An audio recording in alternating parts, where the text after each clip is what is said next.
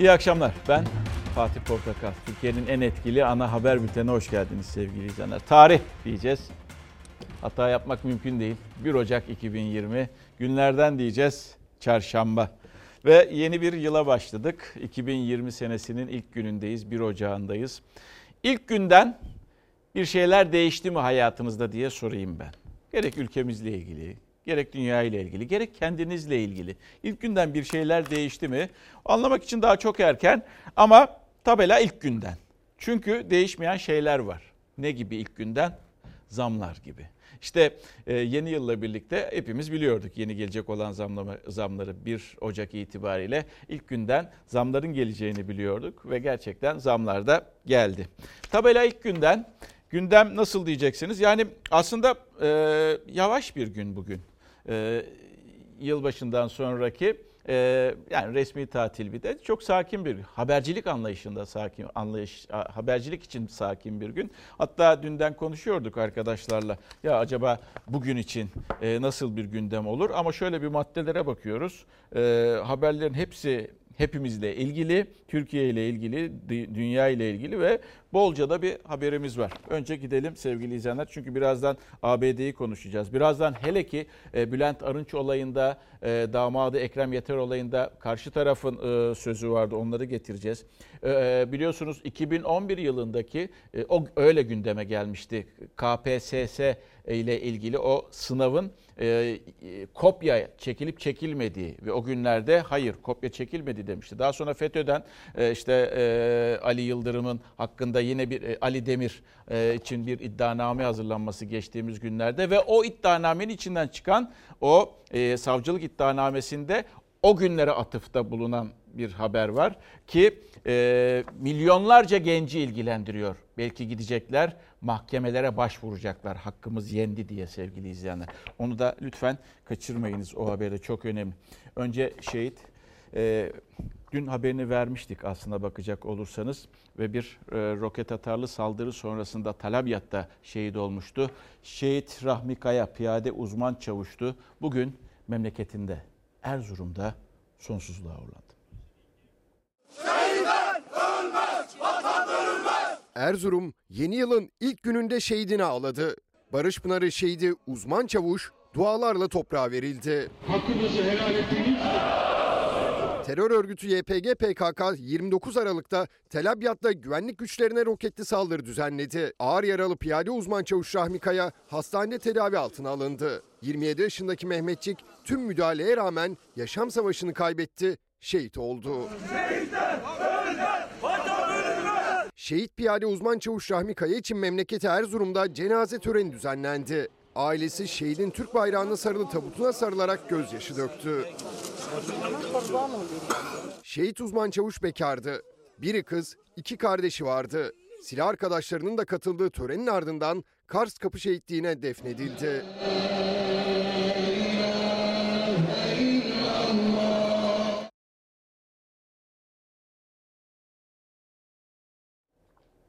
Ve geliyoruz.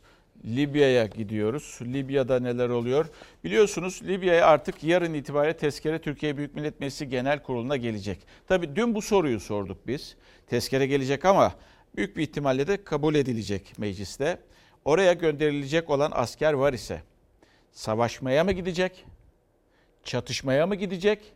Daha dar kapsamlı veya caydırıcı olmaya mı gidecek? Dün bu soruları sormuştuk. Bugün biraz olsun bunun yanıtını almaya çalıştık. Aldık da ancak alırken cevabı ister istemez kafaların karışık olduğunu da gördük iktidar tarafında. Mesela bir çelişkinin olduğunu gördük. Netleşmemiş henüz daha bir şeyler. Hulusi Akar'ın bir cümlesi var. Libya'ya eğer asker gönderilecek olursa tezkere harekat yetkisi veriyor diyor. Harekat bir operasyondan bahsediyor. Yani aslında bir e, muharip gücün oraya gönderileceğinin altını sanki çiziyor gibi harekat yetkisi veriyor. Ama diğer taraftan Cumhurbaşkanı'na en yakın ismin sözüne baktığınızda Fuat Oktay Cumhurbaşkanı yardımcısı ona harekat demeyelim dedi. O zaman demek ki şu ortaya çıkıyor. Demek ki Türk askeri eğer oraya gidecek olursa caydırıcı olacak gibi. Tezkerenin meclisten geçmesinin siyasi bir mesajı da vardır. Tezkereden geçtikten sonra eğer diğer tarafta farklı bir duruş olur, tamam çekiliyoruz, saldırıdan vazgeçtik. Uygundur, niye gidelim o zaman? Tezkere Türk Silahlı Kuvvetleri'ne sınır ötesinde harekat yapma yetkisi verecek. Adına harekat demeyelim. Cumhurbaşkanımızın ifadesi son derece nettir bu konuda. Davet edildiğimiz yere icap ederiz. Milli Savunma Bakanı Akar harekat kelimesini kullanarak Libya'da muharip güç bulundurulacağını işaret ederken Cumhurbaşkanı Yardımcısı Oktay harekat kelimesini kullanmayalım uyarısı yaptı. Ama hemen sonrasında müdahale ifadesini kullandı. Ümit ediyoruz ki biz bu derece bir davete gerek kalmaz. Caydırıcı bir rolü olur. Taraflar bu mesajı doğru anlar. Müdahaleye de gerek kalmamış olur. İhvan kardeşliği yapacağız diye Mehmetçiğin kanını ortaya koyanlar tarih önünde hesap verecekler. Meclis yeni yılın ilk mesaisine olağanüstü Libya gündemiyle başlayacak. Libya'ya asker gönderme tezkeresini oylayacak. C H P ve H D P hayır diyor tezkereye. İyi Parti de sıcak bakmıyor. M H P'nin desteği tam. Libya'da Doğu Akdeniz'de yeni bir adım atıyoruz. Bu adımla da inşallah Akdeniz'de tarihte Barbaros Hayrettinlerin yazdığı destanlar vardı. Mehmet'imiz oralarda bu destanları yazmaya devam edecek. Cumhurbaşkanı Erdoğan, Mehmetçiğe Libya'da destan yazacaksınız diye seslendi. Yardımcısı Fuat Oktay da konuştu. Kaç asker gidecek, ne zaman gidecek detay vermedi. C H P ise tepkili. Gün söylemenin bir anlamı yok. Risk bugünse bugündür, yarınsa yarındır. Tezkere bir yıl için geçerlidir.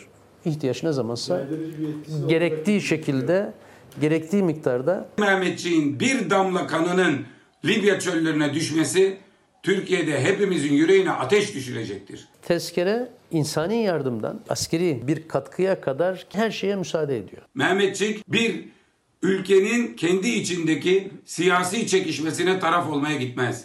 İç savaşta jandarmalık yapmaya gitmez. Kardeşim ne demek, ne işimiz var orada? Derlerse ki biz H D P ile devam etmeye karar veriyoruz. Kendilerini bileceği iştir. Cumhuriyet Halk Partisi bildiği yolda yürür.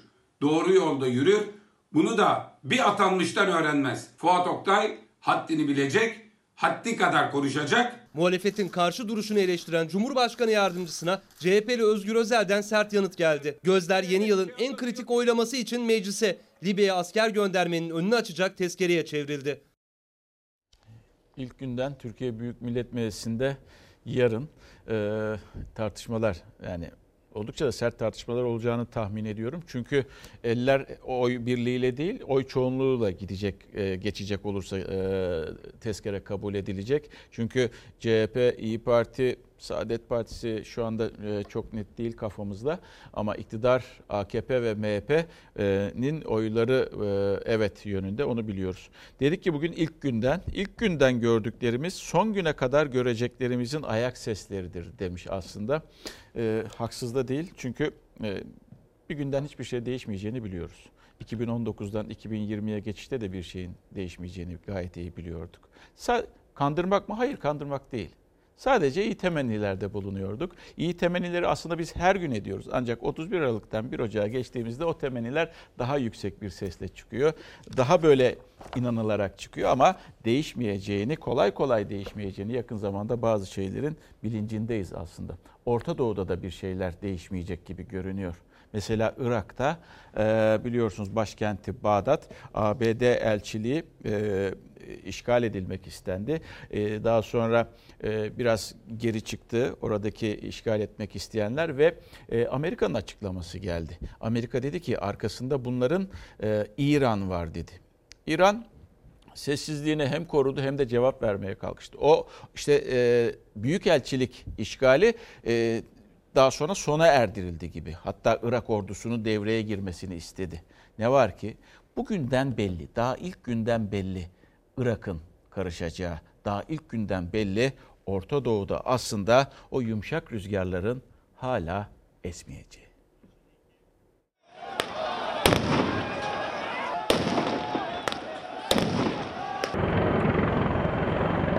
İran yanlıları Bağdat'ta A B D elçiliğini işgal etti. Amerikan askerleri gece elçiliğe indirme yaptı. Sabah bina önünde bekleyenlere göz yaşartıcı gazla müdahale etti.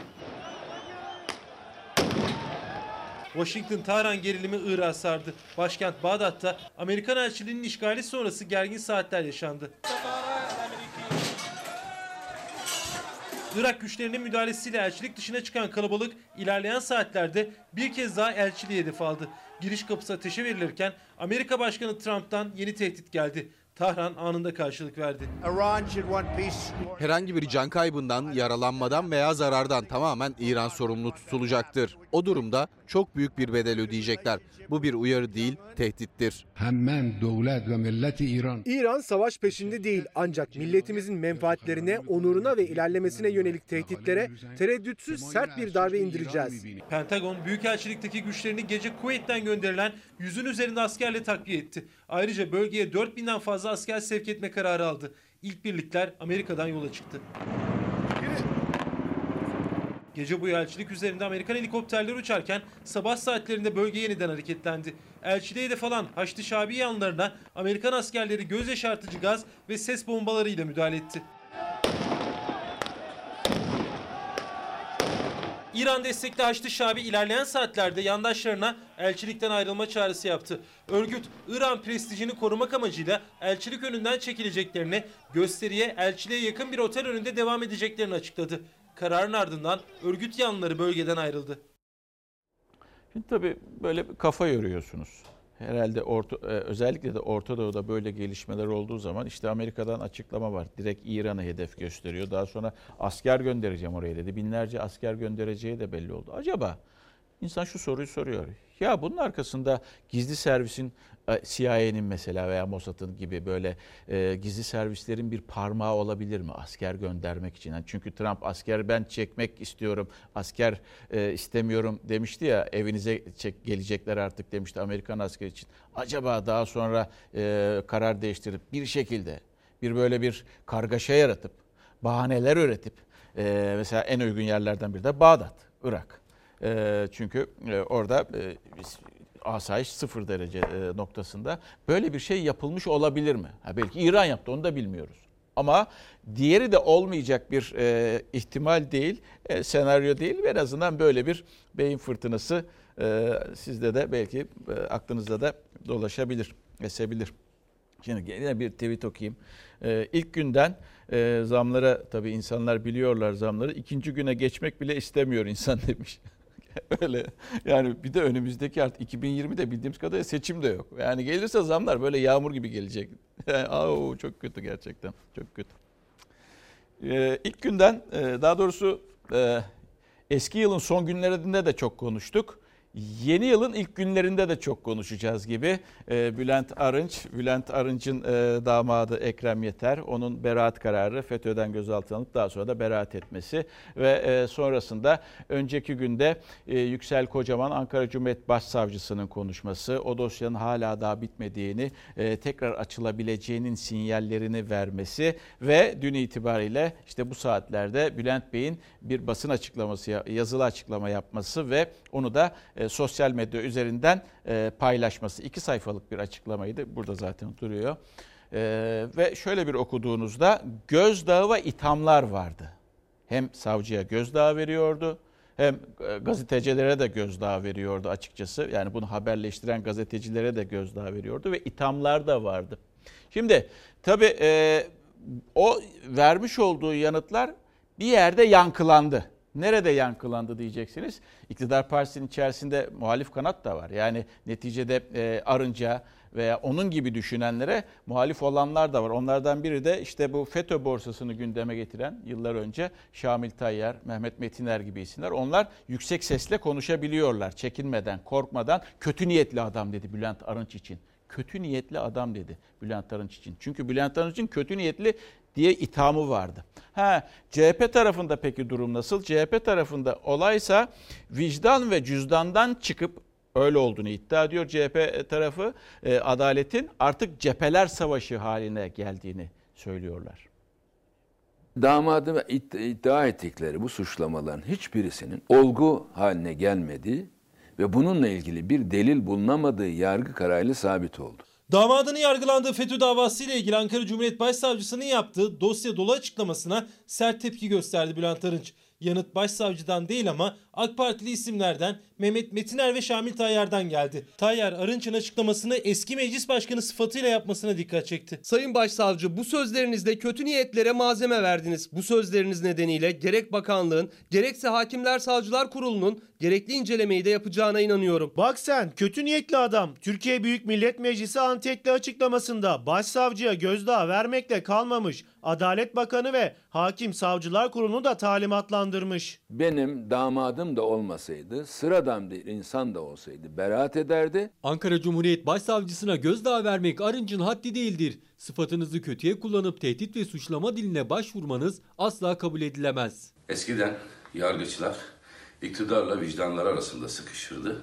Şimdi yargıçlar AK Parti içindeki klikler arasında, onların basıncı arasında sıkışıyorlar. Bülent Arınç'ın damadı Ekrem Yeter on yedi yirmi beş Aralık sonrası Bankasya'ya para yatırdı ve FETÖ'nün üst düzey isimleriyle irtibatlı olduğu suçlamalarıyla yargılandığı davada beraat etti. Ankara Cumhuriyet Başsavcısı Yüksel Kocaman o dava hakkında konuştu. Ekrem Yeter'le ilgili bizim açımızdan o dosya dolu bir dosyaydı. Mahkeme beraat kararı verdi. Karara itiraz ettik ve bozulacağını düşünüyorum. Başsavcının beraat kararına itiraz ettiklerini söylerken dosya doluydu cümlesi FETÖ delili iması aslında. O açıklamalardan sonra gözler Arınç'a çevrilmişti. Onun da açıklamaları sertti. Ona karşı AK Parti içinden yükselen seslerdi. Sayın Başsavcı doğrudan bir adli konu üzerinde isim ve olay zikrederek subjektif görüş beyan edemezsiniz. Sizin bu konuşmanız ihsas-ı rey mahiyetindedir. Yargılamayı etkilemeye teşebbüstür. Türk yargı etiği bildirgesinin ilkelerine aykırıdır. FETÖ'den yargılanan damadına kalkan olmuş. Bir gün dahi pişmanlık duymamış. Hem cübbesiyle hem Yüksek İstişare Kurulu güvencesiyle FETÖ'yü savunmuş. Bu adama pabuç bırakırsanız yazıklar olsun. Sayın Başsavcım, sakın geri adım atmayın.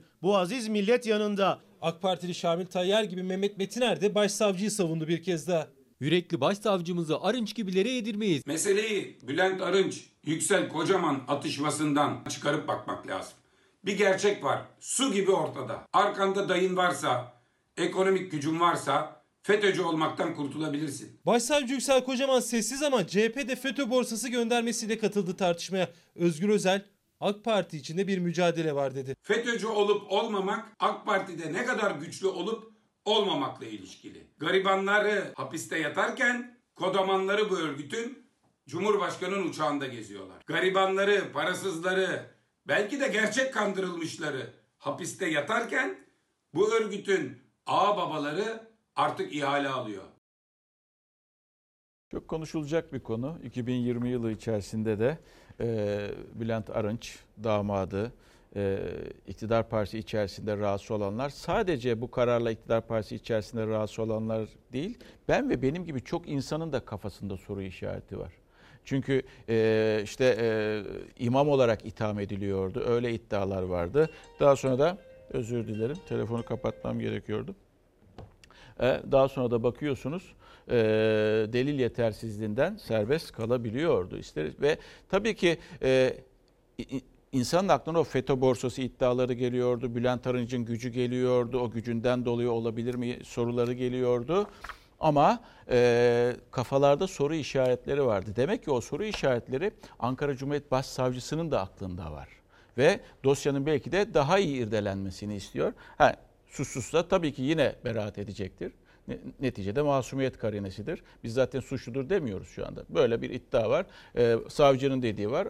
Arınç ailesinin dediği var. Ha, böyle bir güçlü şüpheler de varsa, yeniden yargılanma durumu varsa da en azından kendileri Arınç ailesi içinde veya Yeter ailesi içinde bence önemli bir e, hadisedir bu. Ki bu sefer eğer sonuç olumlu çıkacak olursa kendileri için çok daha e, muteber olacaktır tabii ki. Ve geldik sadece e, Arınç ailesi değil. Mesela bir de Demir ailesi var. Ali Demir var biliyorsunuz. Ali Demir ÖSYM eski başkanıydı sevgili izleyenler. ÖSYM eski başkanlığı döneminde de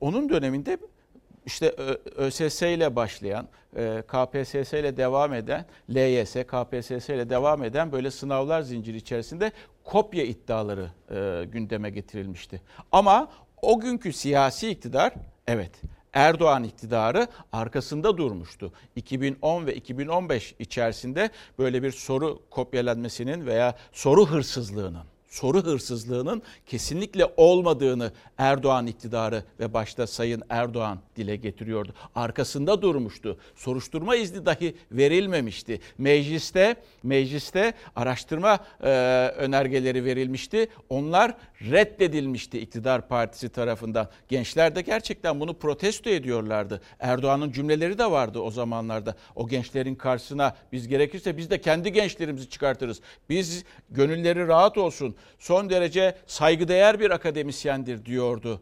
FETÖ üyeliğinden iddianamesi hazırlanan, ikinci iddianamesi hazırlanan Ali Demir için.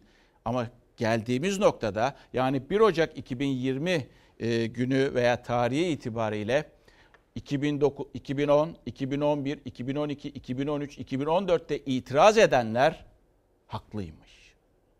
İstifa etmeyi bir şey söz konusu değil. Eski ÖSYM Başkanı Ali Demir hakkında FETÖ'ye üye olma ve zincirleme şekilde görevi kötüye kullanma suçlamalarından on sekiz yıl hapis sistemiyle dava açıldı. Çünkü bilirkişi raporu ve itiraflarla soruların çalındığı, FETÖ'ye cevap anahtarlarının sızdırıldığı iddianameye net olarak yansıdı. O iddianameye göre soruları çalanlar Ali Demir döneminde ÖSYM'ye yerleştirildi. Recep Tayyip Erdoğan FETÖ'nün arkasında durmuştu. ÖSYM Başkanı Demir'i tartıştırmamıştı. Yumurta geliyor Ali kaç kaç kaç. Ali Demir iki bin on bir yılında ÖSYM Başkanlığı'na getirildi. Aynı yıl bir milyon altı yüz elli bin öğrencinin girdiği yükseköğretime geçiş sınavındaki skandal patlak verdi önce. Sorularda şifreleme yöntemiyle kopya çekildiği, yani yanıtların önceden sızdırıldığı iddiası gündeme bomba gibi düştü. Ali! Geleceği çalınan liseli çocuklar, gençler bir iki demokratik hak kullandıklarında Erdoğan bu çocukları üzerlerine on bin bodyguard salmakla tehdit etmişti. Taksim'de bin kişiyi, iki bin kişiyi yürütmek, iki bin genci yürütmek problem değil. Onlar Y G S sınavının karşısında tavır ortaya koyduklarını açıklarken biz de kalkarız onların karşısına beş bin on bin tane genci koyarız. Ama biz bu ülkede gerilimden yana değiliz. Öğrencilerin şifreli kopya skandalına tepkisi meydanlara taşarken dönemin Başbakanı Erdoğan bu cümleyi kurmuştu. YÖK de Ali Demir hakkında soruşturma izni vermedi. Ardından L Y S, K P S S sınav skandallarına ilişkin iddialar hiç bitmedi ama ÖSYM Başkanı Ali Demir bir tek soruşturma da geçirmedi. Y G S'nin şifresi cemaatin cebinde. on beş Temmuz sonrasıysa FETÖ'nün devlet kurumlarına sınavlardaki usulsüzlüklerle sızdığı soruşturmalara yansıdı. Soruların önceden FETÖ mensuplarına verildiği tespit edildi. Ali Demir hakkında FETÖ üyeliği ve görevi kötüye kullanmadan açılan davada iddianame soruların nasıl çalındığını ilk kez detaylı bir şekilde ortaya koydu. Bilirkişi raporu ve itiraflar da yer aldı. S S sınav sorularını bağlı bulunduğumuz Fethullah Gülen cemaatine vermek üzere bir sanal sunucu kurmamı istedi, kurdum. Bu sistem sınav sorularının sır cihazına yüklendiği sırada bir kopyasının da sanal sunucuya atılmasını sağlıyordu. Kopyalanan sınav soruları bir C D ile ÖSYM'den çıkartılıyor,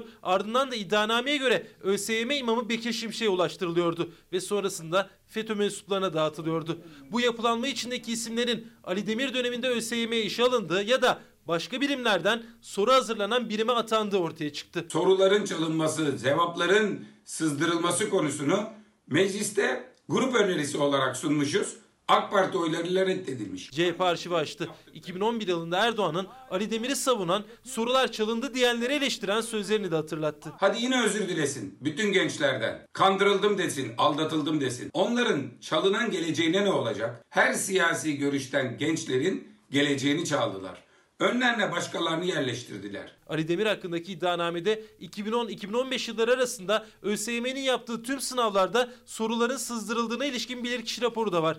Yani milyonlarca gencin geleceğinin etkilendiği. Ali Demir'in o gün için işlediği suçların tümünde Erdoğan'ın da dahli vardır, ortaklığı vardır. iki bin on - iki bin on beş gençler slogan atıyor. Y G S'nin şifresi cemaatin elinde diye, cebinde diye ki gençler bunu haykırıyor. İktidarın o zaman cemaat olarak adlandırılan Ali Demir'in cemaatçi olduğunu bilmediğini mi zannediyorsunuz siz? Sayın Erdoğan'ın bilmediğini mi zannediyorsunuz? Ama tabii o zaman kardeştiler. Sözde kardeştiler, beraber yürüyorlardı. Bakın, o zamanın bir bürokratı. Bu dünyada da hesabını verecek, öteki dünyada da hesabını verecek. Ha. Ve şu soruyu sormak gerekiyor. Peki siyasi irade olarak o günlerde bu kişinin arkasında duranlar şimdi ne düşünüyorlar? En başta da Sayın Erdoğan. hiçbir sorumluluğu yok mu peki? O zaman saygıdeğer bir bilim adamı diyordu Sayın Cumhurbaşkanı. Eğer o gün sınavı araştırılmasına izin verseydi, soruşturma izni verseydi veya iptal ettirseydi veya bir dakika arkadaşlar böyle bir rahatsızlık mı var? Ha, yapalım. Şeffaf bir şekilde yapalım ki insanların e, gururlarıyla, onurlarıyla, haklarıyla, hayalleriyle, gelecekleriyle oynamayalım diye. Ona da izin vermediler. Sözler ortada. Peki bunun siyasi sorumluluğunu kim alacak? Sayın Erdoğan'ın alması gerekiyor. Alır mı? Hayır, almaz.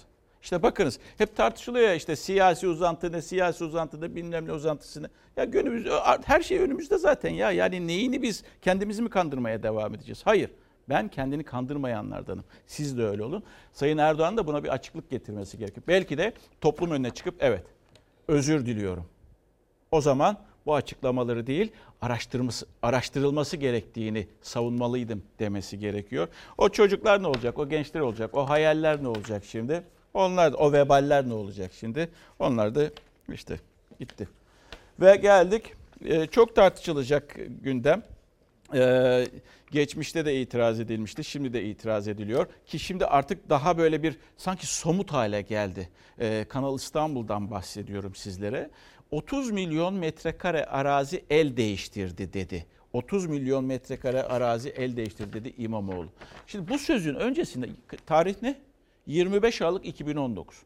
Ama on dört Aralık günü on dört Aralık iki bin on dokuz tarihinde biz bir kadının ismini duyduk.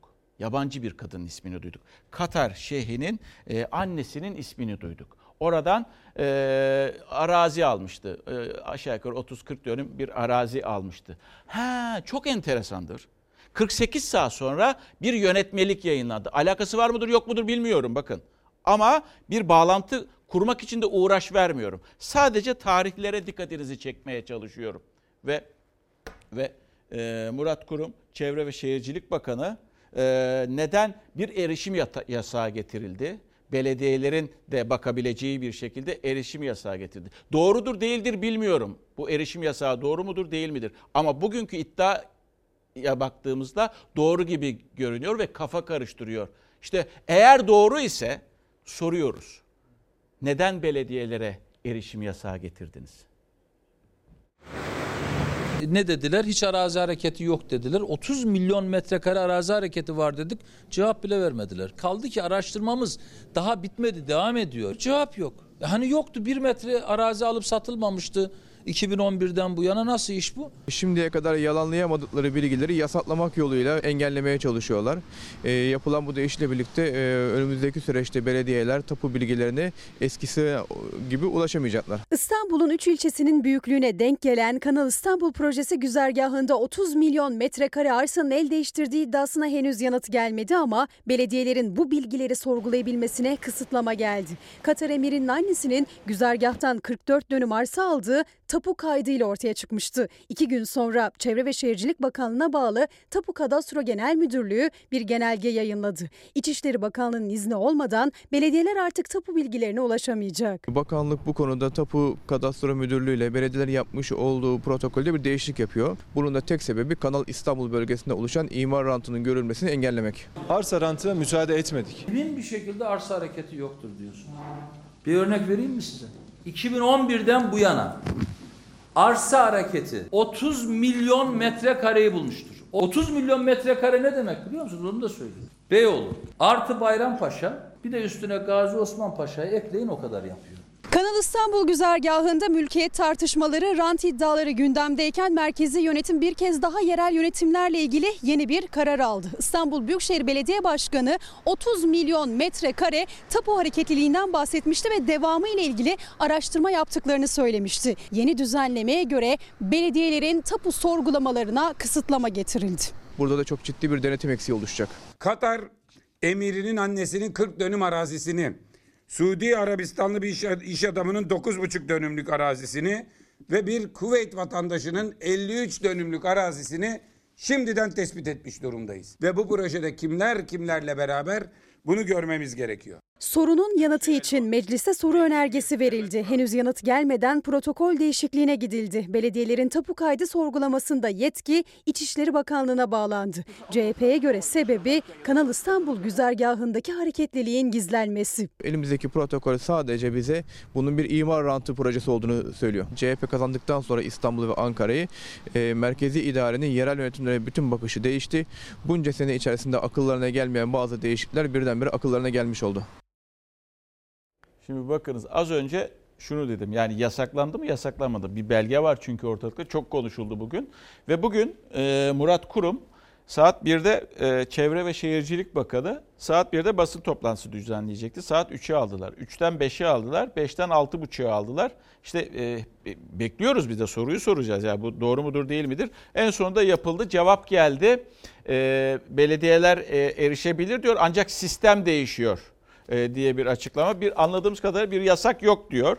Ee, ne var ki sistemin değişikliği, değiştiğini söylüyor. Tabii o sistemde önemli olan yine belediyelerin buna ulaşabilmesi. Ulaşamaması durumunda yasaklanmış olacağız. O zaman tekrar soracağız bu soruyu. Neden erişim yasaklandı diye. Ama şu anda anladığımız sistem değişiyor. Bir yasağın olmayacağı yönünde.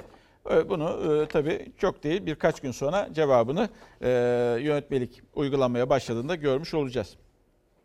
Ee, yine e, en çok konuştuğumuz konulardan biriydi. iki bin on dokuz yılı içerisinde hatta ve hatta iktidar geri adım atmak zorunda kaldı. Ee, ve termik santrallerin bacalarına filtrelerin takılmaması. Ee, ve şu, bugün gelinen noktada dün itibariyle bitti. Çünkü bacalarına e, filtre takmak zorundalar. Oradaki halkın, börtü böceğin zehirlenmemesi, E, zehirli hava solunmaması, daha sağlıklı yaşam ve nesiller yetiştirilebilmesi adına mühürlenmeye başladı. Tabii mühürlenmeye başladı ama şimdi şöyle bir bakıyorsunuz. Mesela ısınma sorunu ortaya çıkıyor. Mesela nakliyeciler diyor ki işte biz bu kadar kömür taşıyorduk, şimdi taşıyamayacağız e, veya e, işveren o şekilde cevap veriyor. Yani şunu, bunu kesinlikle bu kelimeyi kullanmak istiyorum. Şantaj. Yani oranın işverenleri, işverenleri, bu mekanların sahipleri, büyük şirketler, lütfen şantaja başvurmayınız. Öyle bir duyumunuz varsa, öyle bir uygulamanız düşünüyorsanız kafanızdan, yani işte halk soğukta kalıyor, nakliyeciler böyle yapıyor, şöyle, işsizlik artacak diye yapmayınız. Çünkü insanları bir taraftan hem zehirlersiniz, bir taraftan da Türkiye'yi üzersiniz. beş termik santralin tamamen, bir termik santralin ise kısmi olarak kapatılmasına. Zehir saçan bacalar artık tütmüyor. Termik santrallere filtre takmaları için tanınan süre doldu. beş santral mühürlendi, biri kısmi olarak kapatıldı. Geri kalan yedi santrale ilişkin son bilgiyi de Çevre ve Şehircilik Bakanı Murat Kurum verdi ama o santrallerin sahiplerinin sorumsuzluğu, yıllardır filtre takmamaları binlerce kişiyi soğukla ve işsizlikle yüz yüze bıraktı. yedi santralden dördünün geçici faaliyet izni verilmesine, üç santrale ise çevre izinlerinin verilmesi kararı alınmıştır. Soma'daki mağduriyet diğer yerlerden kat be kat daha fazla. Çünkü Soma'da ısınma olayı, Somalılara halkının ısınmasını yaklaşık on iki bin tane abone bölgesel ısınma sistemiyle ısınmakta. Soma'daki insanlarımız ne yazık ki yeni yıla soğukta girmeye girmek durumunda kaldılar. on üç özel, on beş termik santralin iki buçuk yıl daha baca filtresi olmadan işletilmesi mecliste AK Parti ve M H P'li vekillerin oylarıyla kabul edilmişti. Tepkiler çığ gibi büyüdü. Cumhurbaşkanı Erdoğan düzenlemeyi veto etti. otuz bir Aralık filtresiz santraller için son gündü. Bacasından zehir saçan o santraller yeni yılın ilk saatlerinden itibaren mühürlenmeye başladı. Manisa Soma'daki santral de kısmi olarak kapatıldı. Sabah ilk iş bölgesel ısıtma abonelerine kısa mesaj gitti. Sayın abonemiz yasal nedenlerle santral faaliyetini durdurduğu için sıcak su verilememektedir. Faaliyete başlaması durumunda bilgi verilecektir. Yarın okullar açılacak. on üç tane okulun ısıtması gene bu bölgesel ısıtma sisteminden karşılanmakta. Binlerce öğrencimiz soğukta eğitim öğretim görmek durumunda kalacak. Soma Termik Santrali'nin dört ünitesinin çalışmasına kış sezonu boyunca müsaade edeceğiz. Bakan Kurum mağduriyet yaşanmayacağını söyledi. Enerji, Su ve Gaz İşçileri Sendikası da işsizlik tehlikesine dikkat çekti. Her iki santralda çalışan işçi sayımız üç bin civarında. Termik santral mühürlendiği zaman kömür tarafı da mühürlenmiş oluyor. Şu anda iki bin civarında çalışanımızın ekmeğini kaybetmesiyle karşı karşıyayız. Aylar, yıllar boyunca bacalarına filtre takmayan, çevreyi ve bölgedekilerin sağlığını hiçe sayan santrallerden beşi mühürlendi. Bacalarına filtre takılıncaya kadar da çalışmalarına devam edemeyecekler. Yeniden faaliyet belgesi almaları gerekecek. Yönetimleri gerekli çevresel yatırımları tamamlamadıkları sürece bu tesislerin yeniden faaliyete geçirilmesine izin verilmeyecektir. Siz yaptırmayın, yaptırmayın, yaptırmayın veya gözden kaçırın, görmemezlikten gelin. En son gelinen noktada da bu. Kanunu delmeye çalışıyorlar bir şekilde. E, soğuğu gösteriyorlar. İşte nakliyeci de orada ben de para kazanamıyorum diyor ve kısmen de delindiğini açıkçası görüyorsunuz. Ha işte uygulamanın bozukluğu zaten bu yani. Yine yönetenlerin e, bu uygulamadaki başarısızlığının neticelerini, sonuçlarını aslında yaşıyoruz. Ha, ilk günden zamlar geldi. Umarım devam etmez önümüzdeki günlerde. Tabelaya da zaten ilk günden de pasaporta yüzde yirmi iki virgül elli sekiz, ehliyete yüzde yirmi iki virgül elli sekiz başvurularına, trafik cezaları aman dikkat edin yollarda yüzde yirmi iki virgül elli sekiz oranında zam geldi. Üçüncü köprü Yavuz Sultan Selim Köprüsü'ne yüzde on dört zam geldi. Osman Gazi Köprüsü, İzmit Körfezi üzerindeki Osman Gazi Köprüsü'ne de yüzde on dört zam geldi. Ee, ilk günden bunlar. Önümüzdeki günlerde daha neler bekliyor? üç aşağı beş yukarı aslında belli gibi. Ve son gündü otuz bir Aralık itibariyle sevgili izleyenler. bir Aralık itibariyle de onlar çaresizlik yaşıyorlar. Peki onlar kim? Hasta mı oldunuz yeni yılda? Evet, kaza geçirdim. Ne kadar borcunuz çıktı? Şu anda üç bin iki yüz altmış bir lira yetmiş beş kuruş G S S borcum gözüküyor. İçeride o şekilde dönen çok kişi var. Hı hı. Ee, artık G S S borcu gözükenlerin hiçbiri muayene olmuyor. Yeni yılın ilk saatlerinde motosiklet kazası geçirdi. Devlet hastanesine gitti İbrahim Şenses. Genel sağlık sigortası borcu vardı. Devletin ücretsiz sağlık hizmetinin kapısı Şenses'e açılmadı. Para ödeyerek muayene olmak zorunda kaldı. Tek de değil, yaklaşık beş milyon G S S borçlusuna tanınan süre otuz bir Aralık'ta doldu. Yeni yıla yeni bir yükle girdiler. on üç lira bir ücret ödedim ama eczanede de farklı bir ücret yansıyacağını söylediler. Sağlık ücretli, yani alıştık artık. Genel sağlık sigortası borcu olup da bir Ocak itibariyle hastanenin kapısını çalanlar o kapıdan geri çevriliyor. Öyle ki borcu olanlar sağlık hizmetlerinden yararlanamıyor. Genel sağlık sigortası borcunuz var mı? Var. Ne kadar? üç buçuk milyar. Eğitim ya da iş hayatında olmayanlar devlet hastanelerinden ücretsiz yararlanmak için prim ödemek zorunda. Haneye giren aylık gelir bürüt asgari ücretin üçte birinden azsa devlet karşılıyor. Ancak bir kuruş bile üstünde olan her ay seksen sekiz lira yirmi dokuz kuruş ödemek zorunda. Bu da yılda bin lirayı aşıyor. Ödeyemeyenlerse sağlık hizmetinden faydalanamıyor. Borç var mı? Var, evet. Ne borcunuz? G S S borcu var yani. Hı hı. Ne kadar? Sağlıktan bin, bin iki yüz, bin üç yüz lira var yani. Çalışmıyor musunuz? Çalışmıyoruz. İşimiz yok. yok. Paran varsa yaşayacaksın, paran yoksa yok. Sağlık reformu diye bir şey yok. Yok öyle bir şey yani. Son seçimlerden hemen önce borcu olanlar mağdur olmasın diye otuz bir Aralık'a kadar süre tanınmıştı. O süre uzatılmadı. Yeni yılın ilk gününde devlet hastanesine gidenler muayene yerine borç dökümüyle karşılaştı. Para ödemeyene veriyorlar mı? Kesinlikle vermiyorlar. Hemen diyorlar sigortan yok diyorlar. Parayı ödeyin ondan sonra. Borcu olanlar yılbaşında ya hastane kapısından döndü ya da para ödeyerek muayene olmak zorunda kaldı. Borçlarını ödeyemedikleri sürece de özel hastaneye gider gibi devlet hastanesinin kapısından girmeden önce iki kere düşünecekler. Ücretsiz diyorlar ama şu dönemde hiçbir şeyin ücretsiz olduğunu ben düşünmüyorum şahsen. Yani her şeyin bir karşılığı var. Ve hala asgari ücret konuşuluyor ki açıklamalarla da konuşuluyor. iki bin üç yüz yirmi dört lira olarak artık açıklandı. İşçinin eline, bir kişinin eline, bir işçinin eline net iki bin üç yüz yirmi dört lira geçecek. Ama biliyorsunuz onun öncesinde DİSK Başkanı Ergün Atalay çok netti.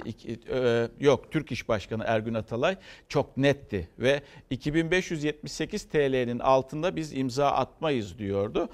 Masadan kalktı. Bugün geldiğimiz noktada diyeceksiniz ki Ergün Atalay nasıl bir sendika? Sözlerini duyacaksınız. Aslında sadece ve sadece cümleleri kurmak zorunda, o kadar.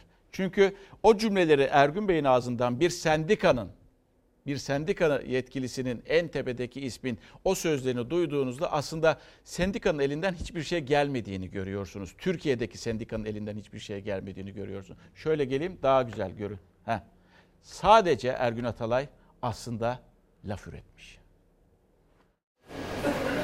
iki bin yetmiş sekiz dedik ki bu böyle böyle olursa biz masada oluruz. Böyle böyle olmazsa masada olmayız. Maalesef onun dışında başka bir yetkimiz yok, gücümüz yok yapma. Asgari ücret bir lütuf değildir, haktır. Masaya oturmak ya da masadan kalkmak ya da taraflar anlaşsın biz karışmayacağız diyebilmenin çok ötesinde bir gerçekliğe ve öneme sahiptir. Türk İş'in alt sınır olarak belirlediği rakamın iki yüz elli dört lira altında kaldı asgari ücret. Hükümetle masaya oturan Tek İşçi Sendikası Başkanı Ergün Atalay, pazarlıkta ellerinin kuvvetli olmadığını, yetkimiz de yok, gücümüz de sözleriyle dile getirdi. DİSK Başkanı Arzu Çerkezoğlu ise bu söylemi kabul etmedi, grev kartını hatırlattı. DİSK açısından iki bin yirmi yılı asgari ücreti tartışması bitmiş bir tartışma değildir. Bütün sendikaların, konfederasyonların, işçi örgütlerinin söz sahibi olduğu, uyuşmazlık durumunda grev hakkımızın da olduğu gerçek bir toplu pazarlıkla belirlenmesi gerektiğini söyledik. Bana e, söz verdiler. Her iki taraf kendi aralarındaki anlaştıkları rakamlar üzerinden biz konuşacağız. Devleti idare edenler, hükümet, bakanlık, hakemlik yapmadan bizim işverenle anlaşma şansımız olmaz. Çalışma Bakanı'nın seneye işçi ve işveren anlaşacak sözleri üzerine hükümet devrede olmazsa işverenin ağır basacağını söyledi Türk İş Başkanı Ergün Atalay.